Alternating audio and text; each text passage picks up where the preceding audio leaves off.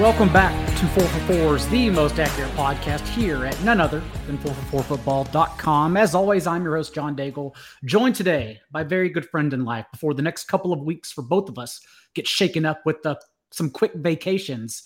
It's none other than John Paulsen. Paulsen, how's everything going for you?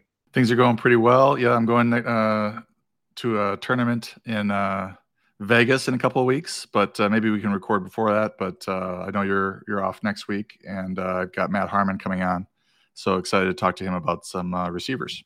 Tournament for what? Am I missing something in sports? Are you playing sports that I'm not aware of? What's going on? My son's club basketball team has a annual tournament in Las Vegas. I thought you were still playing like rec leagues, and I needed to dive into that more actually. No, definitely not. I hung him up a while ago. He's the one playing right now. I still actually get scared because I'm typically a long-term thinker, and I know that pickup basketball, like there are far too many torn ACLs for doing nothing, just for rec league basketball. And so like I actually don't play for that reason because I don't want to have to recover at age 34 from something just completely unnecessary like that. I don't treat all of life that way, but pickup basketball seems to be the one activity I prefer to avoid at all costs. Well, I like playing, but it was. And like you used to play in college, obviously. I used to play in college, and I like to play after. But my knees started to kind of give out, and it was the one form of exercise that I actually enjoyed. I don't like running and walking, any of that kind of crap. I just like to play basketball, but I have to find something else to do now. Will you be at the expo in Canton? I'm not going to Canton for the expo, no. That's unfortunate. I was just going to say because I think you, as people will eventually find out down the road at some conference, you, Rich Rebar, Pat Thorman, Evan Silva are the four that I think throw people off the most when they see you in person. Because right now you're hunched over your mic, right? They can't tell how large of a human being, like tall you are. And then when they see you are just a dominating, overpower figure at any bar you walk up to. Yeah, I'm 6'8", so I surprised a lot of people with that height. Yeah, it's I'm a jolly green giant. Not always jolly, but I'm definitely a giant. They are not here, though, to listen to us talk about our sizes. Quick spring cleaning before we jump into our tight end rankings. Do not hit that fast forward 15-second button. I'm watching you over there on your feed because I quickly want to say we had some questions about which rankings, which projections we were doing last episode, if you want to check that out on the feed, for our quarterback summit. And I just want to clear this up because this is the first time in 4for4 football history that this has happened where we have someone else. I am now paid to argue against you. We have your projections, right? And those are what we give everyone. And those are carefully curated and they're done by you. But also for the sake of ADP, since best ball and underdog in particular is a forever in motion site for everyone. It's constantly updating, constantly moving. We now have my best ball tiers, which are essentially my best ball rankings, which I do according to ADP and tiers wise. And so I basically am looking at your projections for the sake of this pod, but I'm also stating my case for players that I think are higher and lower. And so everyone should be taking, yet again, the big picture takeaways. And I know also you go back and adjust those projections for everyone. But yes, the rankings tab and every position sorted now, quarterback, running back, wide receiver, tight end for everyone, even kickers and defense as well. The rankings tab is where we're getting this from and arguing about. Also, since we're here, now's the advertisement portion, because remember, right now it is the early bird special at 4for4 to get all of these projections, to see every team preview that I'm posting on the site right now. By the time you're hearing this, I think the AFC West and the AFC North will be up for you to read behind the paywall, and also the projections to view. And remember, you can use the earlier bird special, but more importantly, it's such a great deal if you haven't signed on to Underdog just yet. And all you have to do is use the promo code 4for4 and deposit $10. And then you get that free pro sub to access everything I discussed. So just remember, that's how you can get access to everything we are talking about on this particular episode and past shows. And with that, I want to get started at the top of tight ends, because I think we have an argument already as for the tight end one overall, because last year, for the first time since 2015, it was not Travis Kelce. It was Mark Andrews. We also now ship Marquise Brown out of this offense. At the same time, we ship Tyreek Hill out of that offense. So I'm curious to get your thoughts on who you believe the tight end one will be, and is there a path for anyone else to finish inside the top two tight ends, or is it strictly Mark Andrews and Travis Kelce's show here? Oh, that's a good question. I haven't really thought about who might else be the tight end one.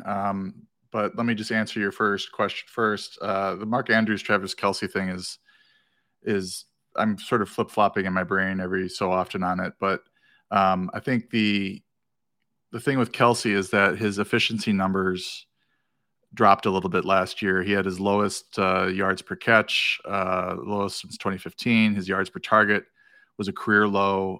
His receiving yards last year were still excellent, 70.3 yards per game, but it was his lowest since 2017.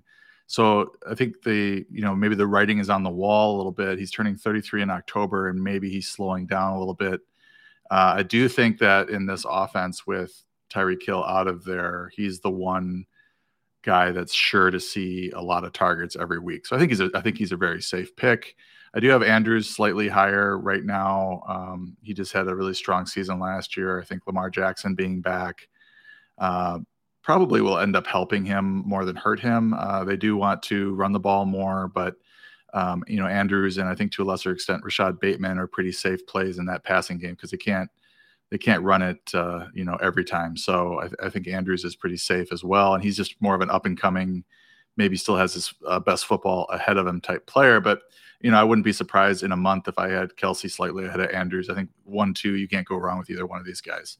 To answer your question about is the third guy viable? There are paths for people, but I think it might require an injury to one of these two players, Andrews or Kelce, in order for somebody else to sneak in there. Kyle Pitts is interesting if he can get things going in the touchdown department. He's definitely got the yardage and the numbers there, but he's seeing a quarterback downgrade. So, the next few guys I'm not that excited about. There we go. Now I'm off mute. Mark Andrews didn't necessarily explode. He didn't become a true league winner until Tyler Huntley took over. That's when Andrews averaged just under 10 targets per game and a 28% target share. But at the same time, and this is a stat I'm going to cite for another tight end as we move along later in the show, but I tend to look at the fact he was still on the field for a career high in snaps, 75%, a career high in routes run, 93% of the team's quarterback dropbacks, and then he ran a team-high number of routes from the slot. Basically everything we want from our tight end. The ensuing results got there, but even if the results didn't get there, I don't want to argue regression or anything because of those rate stats. And so that's why I keep going back to Mark Andrews as well. At that same time, Travis Kelce, as I wrote in the team preview, led the team in targets inside the 10 and 20-yard line. And that matters since this offense, again, in the team preview, week 7 on, a shallow passing team. Patrick Mahomes led the league in percentage of throws behind the line of scrimmage in particular. And so I think Kelce leads the Chiefs in targets pretty easily, actually. And Mark Andrews leads his own team in targets as well. And so it's hard to argue for or against them. I think you're nitpicking, well, not you in particular, but I think if everyone's trying to argue for one of them, I think they're nitpicking because both are such solid options, especially in tight end premium. I think both should be going in the first round. And that's kind of where it stops for me. Having said that, there is a question in the chat, for instance, Greg Kellogg asked, how do you tier your players? And I will say in my best ball tiers at the site, I have them according to how I believe they can and will finish. So, for instance, Kyle Pitts is going in the third round typically on Underdog right now. But I have George Kittle and Darren Waller tiered with them in the first tier because I think all three of those guys could just as easily finish as the tight end one overall as Andrews and Kelce, even though the latter two's odds are still better than the other three. But, of course, George Kittle could finish as the tight end one overall, and we'll get there. So that's how I like to tier them instead. Not really about their ADP, but about where they should be grouped together. And with that, I want to move on actually to the next three because that's where it stops for me. There's a clear tier cutoff after Darren Waller, Kyle Pitts, and George Kittle. So I'm curious to get your rankings on those three and just your thoughts overall on them. Yeah, I'm just a little down on Waller and Kittle. For a couple of different reasons. Waller's got Davante Adams coming into that offense, and anytime a target hog like that comes in, it's going to affect the other pass catchers. And it might be, Hunter Renfrow that might be the one that gets hurt the most, or the peripheral pass catchers in Las Vegas. But I think Darren Waller's, his chances of him seeing 140 something targets are pretty slim now. So that's a little bit of a downgrade for him, but he does you know, he's obviously a big part of that offense, or has been, and he's got a decent to good quarterback situation with Derek Carr. So he's fairly safe where he's going. I just don't think that he has that monster upside unless there's some sort of injury to Davante Adams. And then George Kittle, I love him as a player. I think he's a phenomenal talent and everything. The issue there is the change in quarterback to Trey Lance. It's already a pretty run-heavy offense in San Francisco, and now we have a quarterback who's likely to have, you know, quite a few designed runs and scrambles that maybe Jimmy G would just, you know, turn into pass attempts, and those targets are going to hurt all the receivers a little bit. And I think Kittle, you know, he missed one of Lance's two starts, but he saw just two targets in Lance's Week 17 start, and he only saw four of Lance's 71 targets on the season. I don't think this is like a death knell to Kittle's fantasy value this year, but like Waller, I'm just worried, and I'm a little worried about Pitts too, going from, you know, Matt Ryan to Marcus Mariota, Desmond Ridder. Just these next few guys are seeing some downgrades, in my opinion, in terms of role and quarterback play. Do you think, because the ADP I mentioned earlier, Kyle Pitts usually going to the third round, Waller and Kittle going in the fifth round, according to Underdog ADP right now, which is why in our Underdog Top 250, I have Kittle and Waller jammed up, because I don't think anyone can say clearly that Pitts is going to be that much better than Waller and Kittle. So do you think he is unequivocally Pitts, the tight end 3, or should he be treated more like Waller and Kittle in drafts? I think he's the one of the three that we really know what his role is going to be, and we know that he's going to see a lot of targets. You would think that with Waller. I mean, we think that he'll see a lot of targets, but he's not going to be near the number one target on the team if Davante Adams stays healthy, in my opinion. So I think that's the difference between Pitts and Waller. And then Waller has the better quarterback situation. So that's why I have him at, you know, I've got a half PPR, one, you know, Pitts 142, Waller 139, George Kittle 138. They're kind of jammed up there. And I probably would be, I'm not taking any of these guys where they're being drafted. I'm probably, you know, either targeting Andrews or Kelce. And then if they're off the board before I'm able to get them, or just not able to get them for whatever reason, then I'm probably going down the list, further down the list. There's just a lot of depth, I think, this year at the tight end position. I want to refute Waller just a bit, because I think that's the case a lot of people are making, is that he immediately becomes the lesser option with Davante Adams now there. And perhaps that's the case, but also, and running the 6th most routes against man coverage among all tight ends last year, also leading the Raiders in out routes, even though with those shallow routes, he still had a 3-year low in catch rate, 59%. I do actually think he's due for a bounce back. We're only 1 year removed from him leading all tight ends in red zone targets and scoring a career-high 9 touchdowns. And then through 11 injured appearances last year, converted only 1 of 8 end zone targets into a score. So I do think there's actually a clear path for Waller to bounce back and maybe see the softest coverage of his entire career if Adams takes the best defenders and bracket coverages with him. And so I do actually want to be higher on Waller, and that's why I have Waller higher than Pitts, because I do think Waller's like touchdown ceiling is actually higher than Pitts. I also believe in the Raiders' offensive environment, you know, relative much more than Atlanta's. I think the Raiders are going to score significantly more points than the Falcons will. So yeah, I actually want to be higher on Waller. And then for Kittle as well, the floor is just so safe to me. It's like why Austin Eckler is my RB3 overall, and we'll get there in a couple weeks.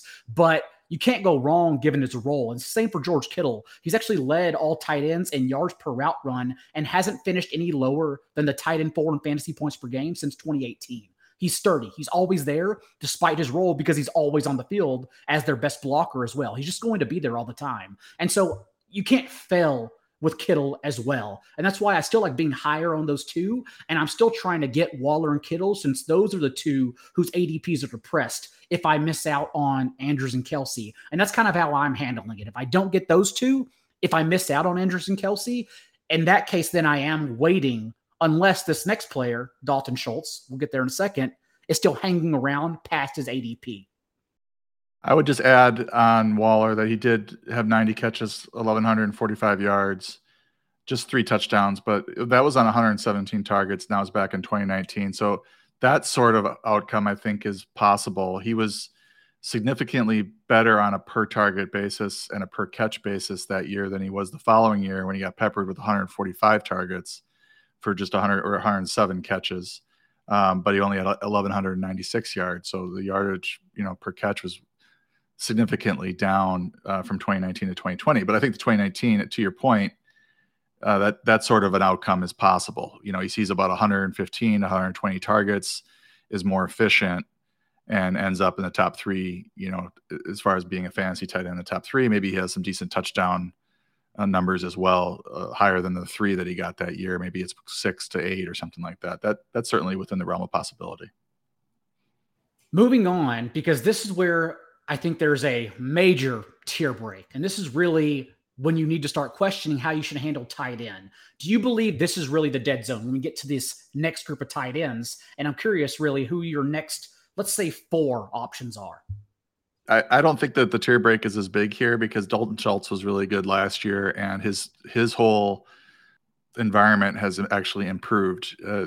Mari Cooper's gone. They're really searching for a second pass catcher there with CeeDee Lamb.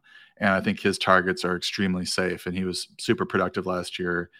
Blake Jarwin has moved on. So I actually have him 1 point below Kittle right now in terms of projected 67 catches for 697 yards, 5.7 touchdowns. He's tied to a good quarterback.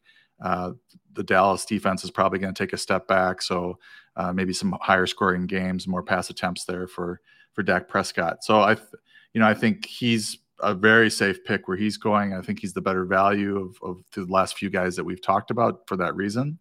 Maybe he doesn't have the physical tools that a Kittle does or a Waller does or Pitts does for sure.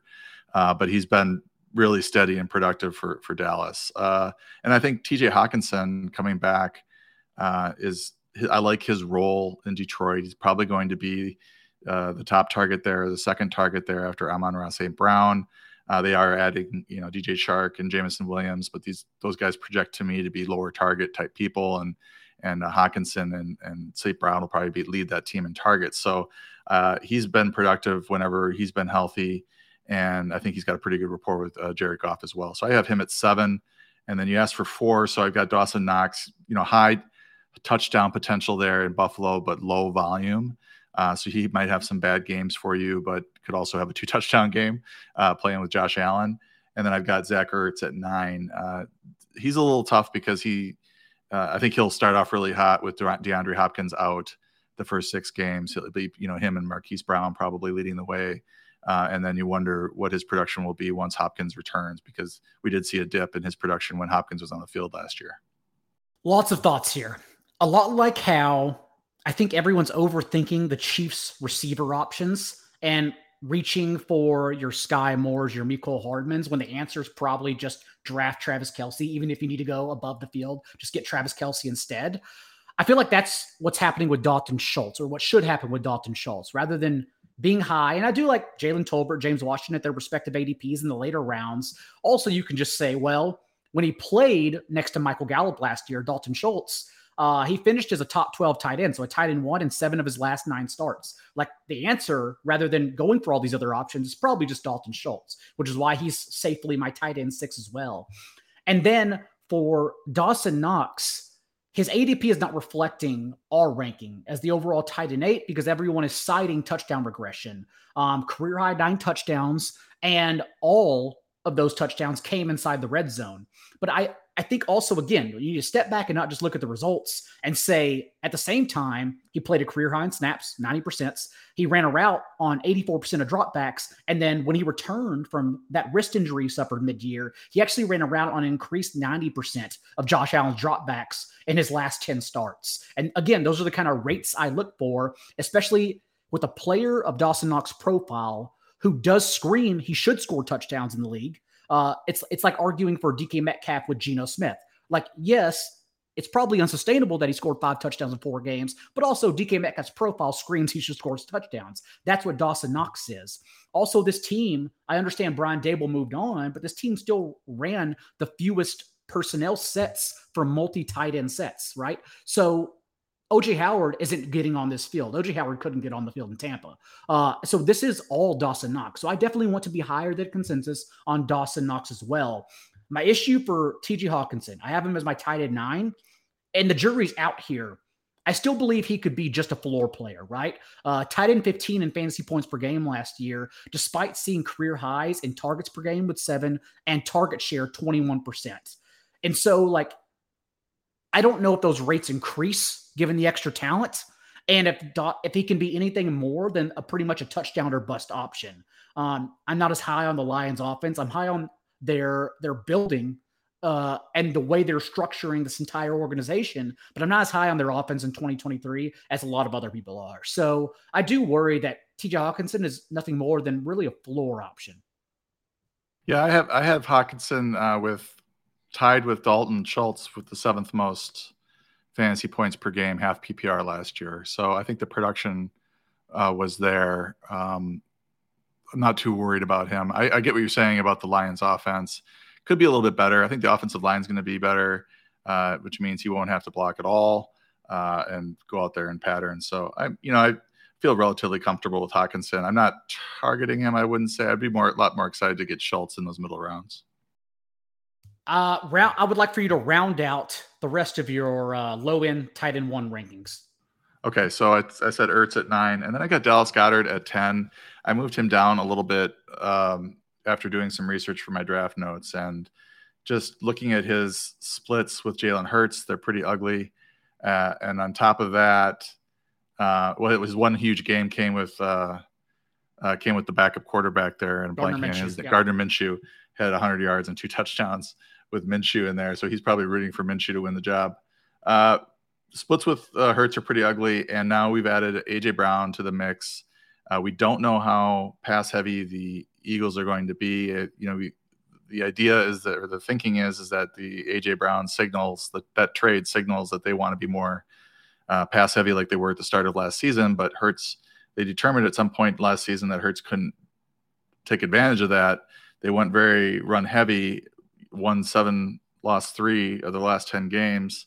And we think that they want to go back to passing the ball more, but I don't know if that's going to stick or if it's going to be more of a balanced attack. It went from pass heavy to pretty run heavy.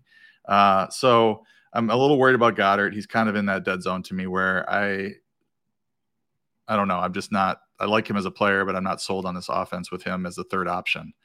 I moved Pat Freiermuth up. His splits without Eric Ebron are really impressive, like top 5 type numbers.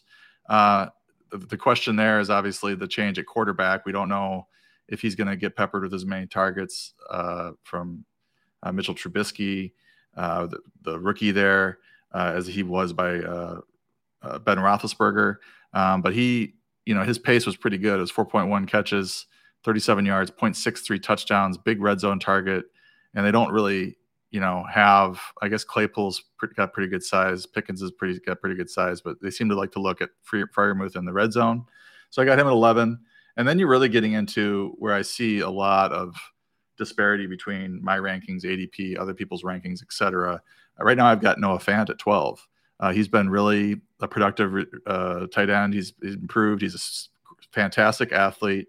And if Drew Locke wins that job, then I've got pretty good confidence that Fant's going to have a pretty good year.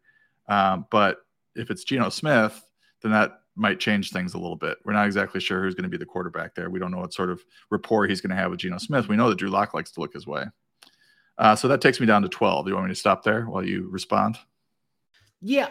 Do you think this then after, I guess you would call it Dawson Knox, that's really the dead zone and where you're not really drafting tight ends anymore, including Pat Freiermuth and Noah Fant? I have to look at their ADP. Freiermuth going pick 125, so that's Noah Fant's going far. Yeah, far. Yeah. He's Noah Fant's going tight end 20. This is what I'm saying. Like when you get into these tight end 2 ranks, there's going to be a lot of opportunity if you believe in somebody like Noah Fant or David Njoku or somebody like that, because those guys are going really, really late. Freiermuth going in the 11th round. I think that's fair. I wouldn't mind grabbing him there. I'm not looking necessarily for him as my tight end 1, but if we get through the first 10 rounds and I don't have a guy yet, he's a pretty solid addition.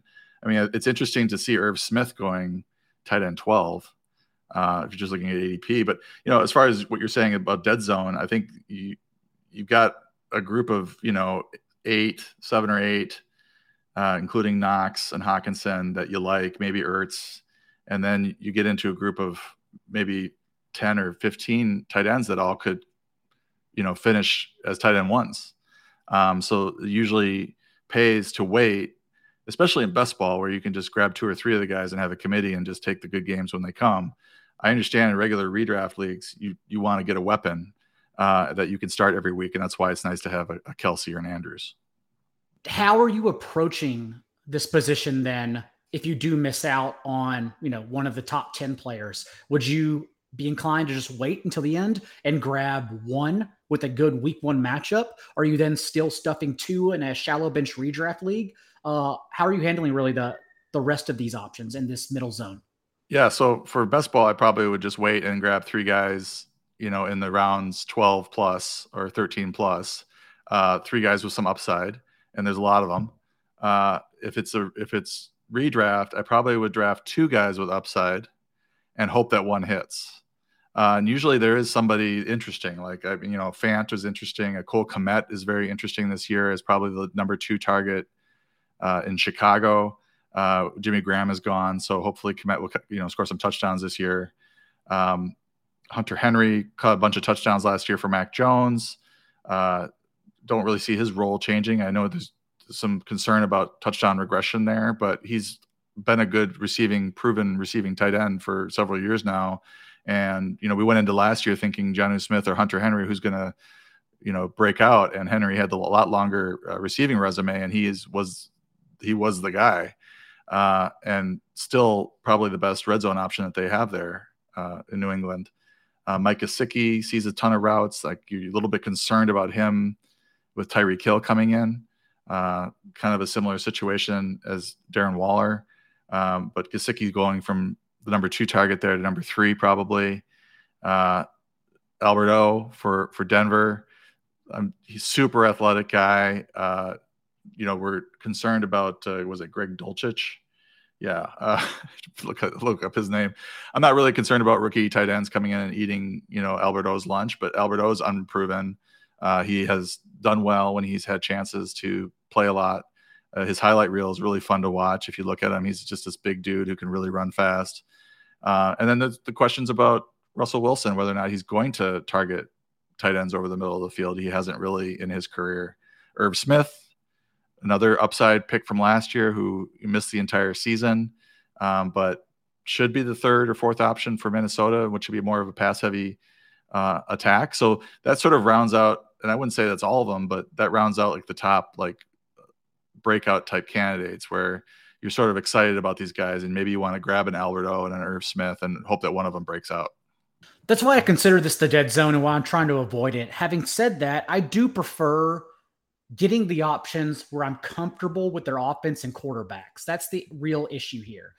Justin Rodriguez, for instance, in the chat even mentions, do you think Gerald Everett could break out? And I will say, I don't know if Gerald Everett can break out after he had career highs in targets and catches last year, but the fact that we now take Jared Cook away from this offense. And then also, I just like to look at Justin Herbert having a top 3 ADP at his position. Like, I want the late round tight end, athletic tight end, who's attached to a quarterback with a top 3 ADP. That's awesome. So of course, why wouldn't I take that chance? Especially since Gerald Everett's going after guys like Evan Ingram, who, like, we blow the scoring rates, like Doug Peterson featuring his tight ends, way out of proportion, especially because Doug Peterson coached Travis Kelce, Zach Ertz, and Dallas Goedert in all their primes. Like, of course he got them the ball. It reminds me of when Nick Mullins made a start for Cleveland last year and everyone was citing how good Nick Mullins is. Like, yeah, Nick Mullins played with George Kittle. Of course he's pretty good. And then guess what happened when he didn't play with George Kittle? He didn't look as good. Just be very careful about citing all those ridiculous stats. So while I am higher on Evan Ingram, he's also a player who performed poorly the past 2 years and is on a 1-year deal, and everyone's just assuming he's going to run all these routes. Again, I want him at value, but if Dan Arnold ended up winning the job by the end of the year and outplaying Evan Ingram, literally would not be the most shocking thing ever in Evan Ingram's career. Like, if anything, like, maybe we just start projecting that for him. And so between you mentioned Noah Fant, you have him the tight as 12. from Drew Locke, you know, the past 2 years, Noah Fant has still averaged 4 catches per game, and he's finished as the tight end 14 and tight end 13 in points per game, like despite that surrounding core. So he's been a fringe tight end 1 this entire time and should be treated as such. I've also heard, the results Cam Brate had without Rob Gronkowski last year, but also Cam Brate is the starting tight end attached to Tom Brady. Around this range, to me, that's good enough. I do not care about the ensuing results. That's a player like in an offense I would much rather take chances on and perhaps get wrong than some of the other guys like David Njoku, for instance, from Jacoby Brissett. It's just not worth it in the end. So that's how I'm kind of sorting through this entire range. Kmet is interesting. You mentioned him. He did average 7 targets per game across Justin Fields' last 7 starts. Also, Allen Robinson and Jimmy Graham vacate 35% of Chicago's end zone targets. We expect Kmet to soak up a lot of those. So that's why I want to be higher on him. But yeah, I would just be very careful for everyone out there, like about who you're taking in this range. Because a lot of times, like Gerald Everett, not like Irv Smith right now, who you mentioned is the tight end 12, like Robert Tonyan, who was playing at mandatory minicamp, and we expect to be healthy for week 1. And we know it splits the past couple years without Davante Adams. It was only 2 games, but as a red zone threat, still, Tonyan produced 5 catches for 50 yards and a touchdown and 6 catches for 98 yards and 3 touchdowns in his last 2 games without Adams. And so, yeah, I want to take chances on touchdown scorers and better offenses. And that's what I'm really looking for in this range. Yeah, and I did some research on Tonyan as well, trying to figure out about that injury. And it's interesting because he apparently was not – he was on the field at OTAs, but he was just rehabbing. He wasn't actually playing, running routes against live competition. And the beat writers seem to be a little bit split on whether or not he'll be ready for week 1. The team came out and said that he was ahead of schedule, which – you know, to me means that he's going to be ready to go week 1. So we'll know more about him as camp hits, as just, you know, sort of where he's at. I think it was Rob Domofsky from ESPN who left him off of his 53 player roster and assuming that he was going to be on PUP for the first 4 weeks. So that would obviously put a dent in his upside if he started on PUP. But to just as we get into August, as redrafters are looking for gems, diamonds in the rough, Tonyan is definitely an interesting player because of what's going on in Green Bay and trusted receivers for Aaron Rodgers and what he did in the past. Now he came off of his career year and was not very good in terms of production last season prior to the injury. But I think this is a whole new set of circumstances, and he's on a 1-year deal, so he'll be eager to produce as well. But I moved him from 14 or 15 down to 19. Just looking at that injury situation, and it's a bunch of guys, and we haven't even talked about Austin Hooper yet. Well, that's actually one I want to lead into because we mentioned a bunch of guys, more like the top 24, really, the tight end 2s in this range. But I'm curious to get your thoughts on a few players who you think could possibly emerge as a fringe tight end 1. Touchdown scoring tight end 2. Like if you wait truly and punt tight end to the very last rounds.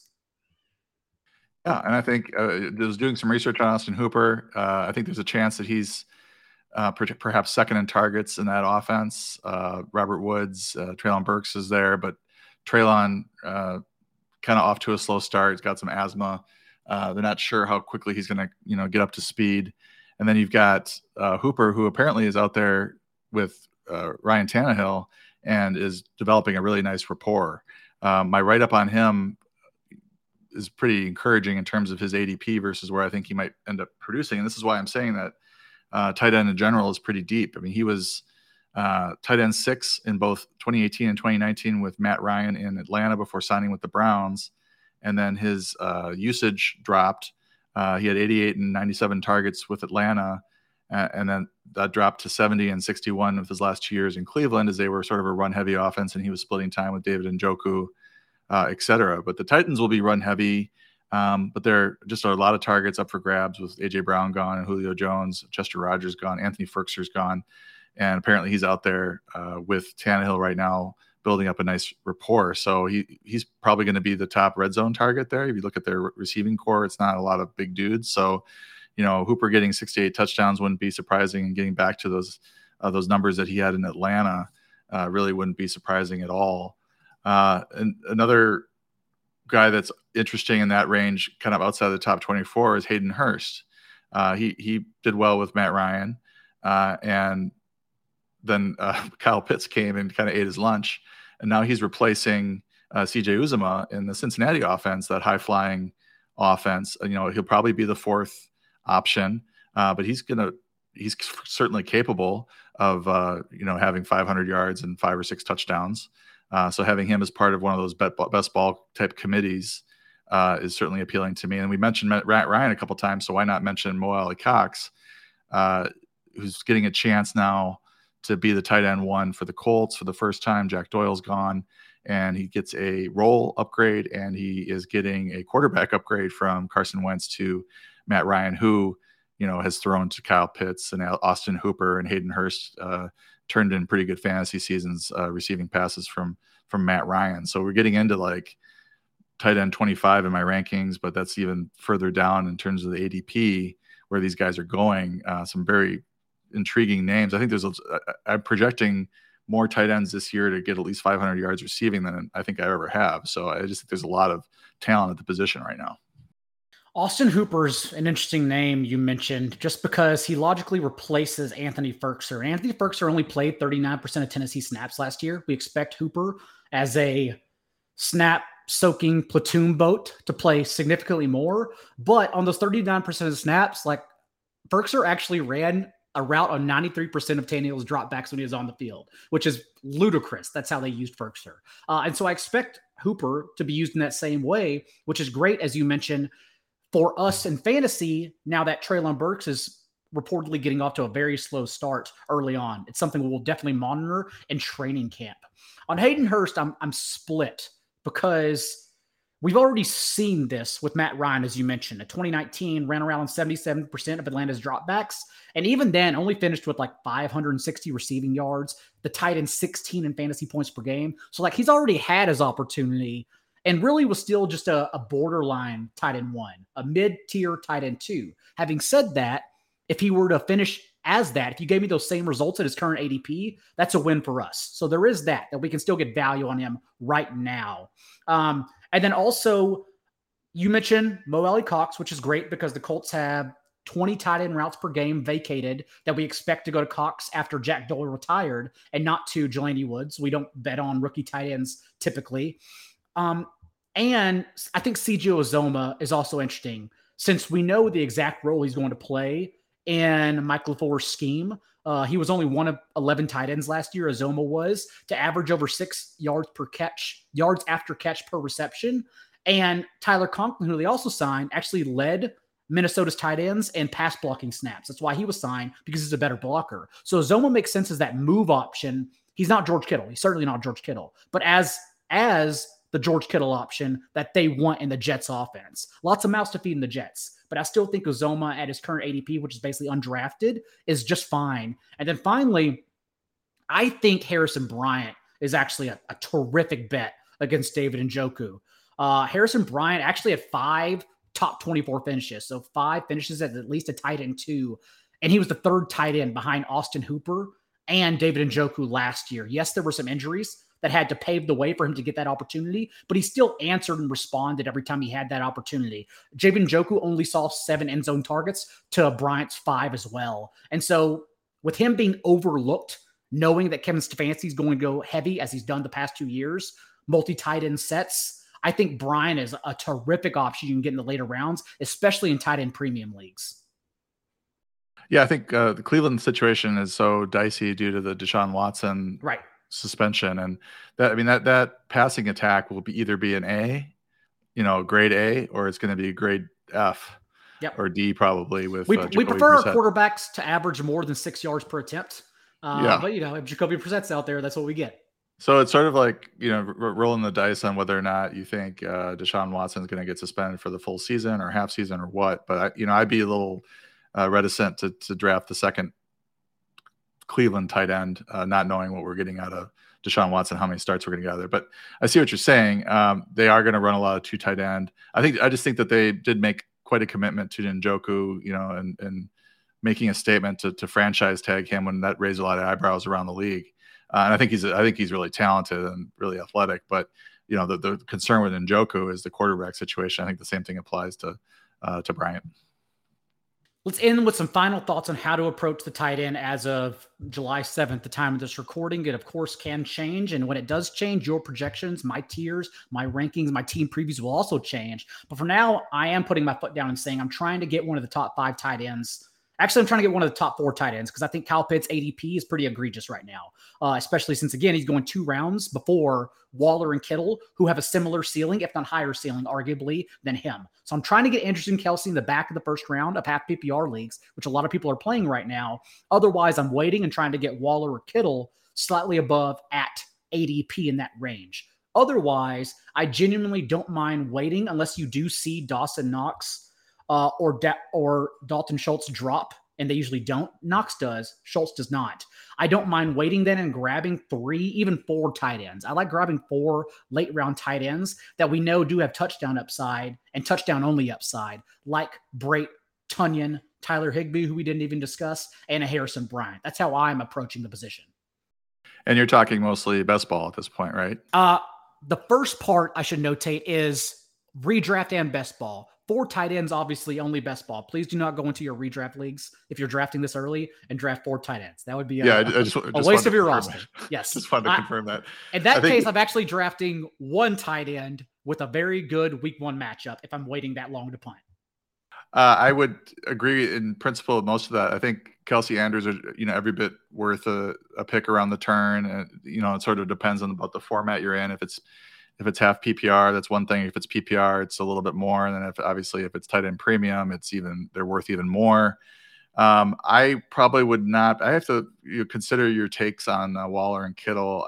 I could kind of buy the Waller story. I am really worried about Kittle and that volume of that offense and just lack of targets. You also have Deebo Samuel and Brandon Ayuk there. That just concerns me in terms of how many pass catchers that Trey Lance is going to support this year. I agree he's a great player. I just don't know if the floor is as high as you're saying it is. I definitely think that Dalton Schultz is a nice value in the 6th round right now. I like that a lot. I think Hockenson at pick 85 is pretty appealing as well, given his historical role in that offense. And then after that, I understand the Knox appeal. But after that, I probably would press pause on the tight end position if I don't have one yet. And certainly for best ball, I would be targeting at least 3 of these upside guys that we've talked about. And you can go to my projections at any point and see who I'm talking about. It's, you know, probably going to be Kmet. It might be Fant, it might be Irv Smith, just sort of depending on which way the wind's blowing in camp and all that. Albert O. I would like to grab 3 of those in best ball, at least maybe 4, as you mentioned. I think in redraft, you probably want to use 2 picks as you get into the double-digit rounds and try to get 2 upside guys. Or you could go maybe with a Hunter Henry and then grab an upside guy. So you get your sort of baseline production out of Hunter Henry, and then maybe you get a guy who, you know, explodes into the top 5 or 8 with one of these upside guys. But similar strategies, I think. I think certainly in best ball, you can get some really intriguing players in that tight end 20 to 25, 27 range. Some of these Austin Hoopers, Cameron Brates, et cetera, going in that range so late in drafts. And if you put together a pretty decent group that's going to be on the field a lot, you're probably going to get those spike weeks from one of those guys. So you don't really have to worry about when you're starting them. That's the beauty of best ball. You can sort of wait on the position and just use it as a committee. And, you know, the thing that I like about this year is that we've got some talented guys in that 20 to 27 range that are going so late, and you can get it on the cheap. And you know, in a committee, they'll produce for you. And with that, Paulsen, you'll be back next week with Matt Harmon. Any horizontal tees for everyone? It's going to be fun. We're going to talk about reception perception, really dig into his numbers, talk about the breakouts. It's one of our most listened to podcast every year is when we have Matt on, and I pick his brain for about an hour. And I find it really useful for myself. You'll see me changing my projections in real time just by the glimmer in my eye when we talk about certain players. So I'm looking forward to that. And I think maybe the following week, if we can get together and talk wide receivers, that might be fun to do back-to-back wide receiver pods. And at this time next week, I will be coming down Bow Hut in Banff, Alberta, so you will not see me. After that, I will be planning accordingly for your recreational league tournament with all your friends. So until then, we will be back then next week in a couple of weeks with wide receiver and running backs, which is great because then we'll have more time also to figure out some news, get a lot of beat reporter information in that time. By then it'll be time for training camp and everything will pick up by then. So thanks again for everyone for tuning in, and we will see you next week.